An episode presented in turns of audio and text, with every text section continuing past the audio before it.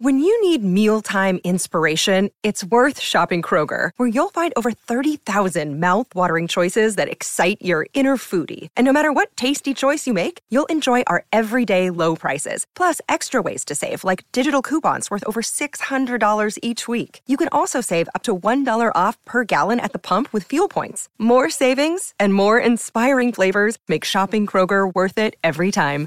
Kroger, fresh for everyone. Fuel restrictions apply. E sera, sei finalmente sul divano, magari avvolto da una calda coperta, pronto per guardare un film, ma non riesci proprio a scegliere quale. Posso aiutarti a trovare quello giusto per te. Sono Davide a letto e questo è Film sul divano. Nell'episodio di oggi I Pirati dei Caraibi, oltre ai confini del mare, anno 2011, genere avventura.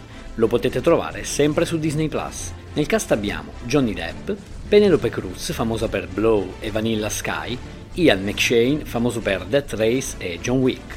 In questo episodio Jack, Gibbs, Barbossa e alcune new entry avranno un solo obiettivo, la ricerca della fonte della giovinezza. Jack dovrà dapprima combattere e poi salvare la vita di una sua vecchia fiamma, Angelica Teach, piratessa e figlia del pirata Barba Nera, che tramite un maleficio ha rubato la perla nera a Jack. L'obiettivo comune comunque sarà quello di recarsi alla fonte della giovinezza con due calici d'argento appartenuti ad un conquistadores morto 200 anni prima. Comunque, la procedura è semplice.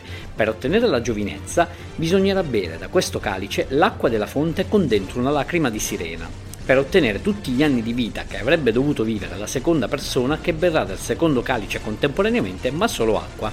Chiaro no? Come anticipato, conosceremo quindi le sirene, creature tutt'altro che socievoli, quindi viene da sé che ottenere una lacrima saranno veramente grossi cazzi. Un penultimo episodio veramente avvincente, bellissimi gli effetti speciali, e consiglio la visione per non lasciare incompleta la saga, però personalmente avrei preferito che i Pirati dei Caraibi fossero stati una trilogia, perché stanno tirando troppo a lungo la storia uscendo un pochino dal tema.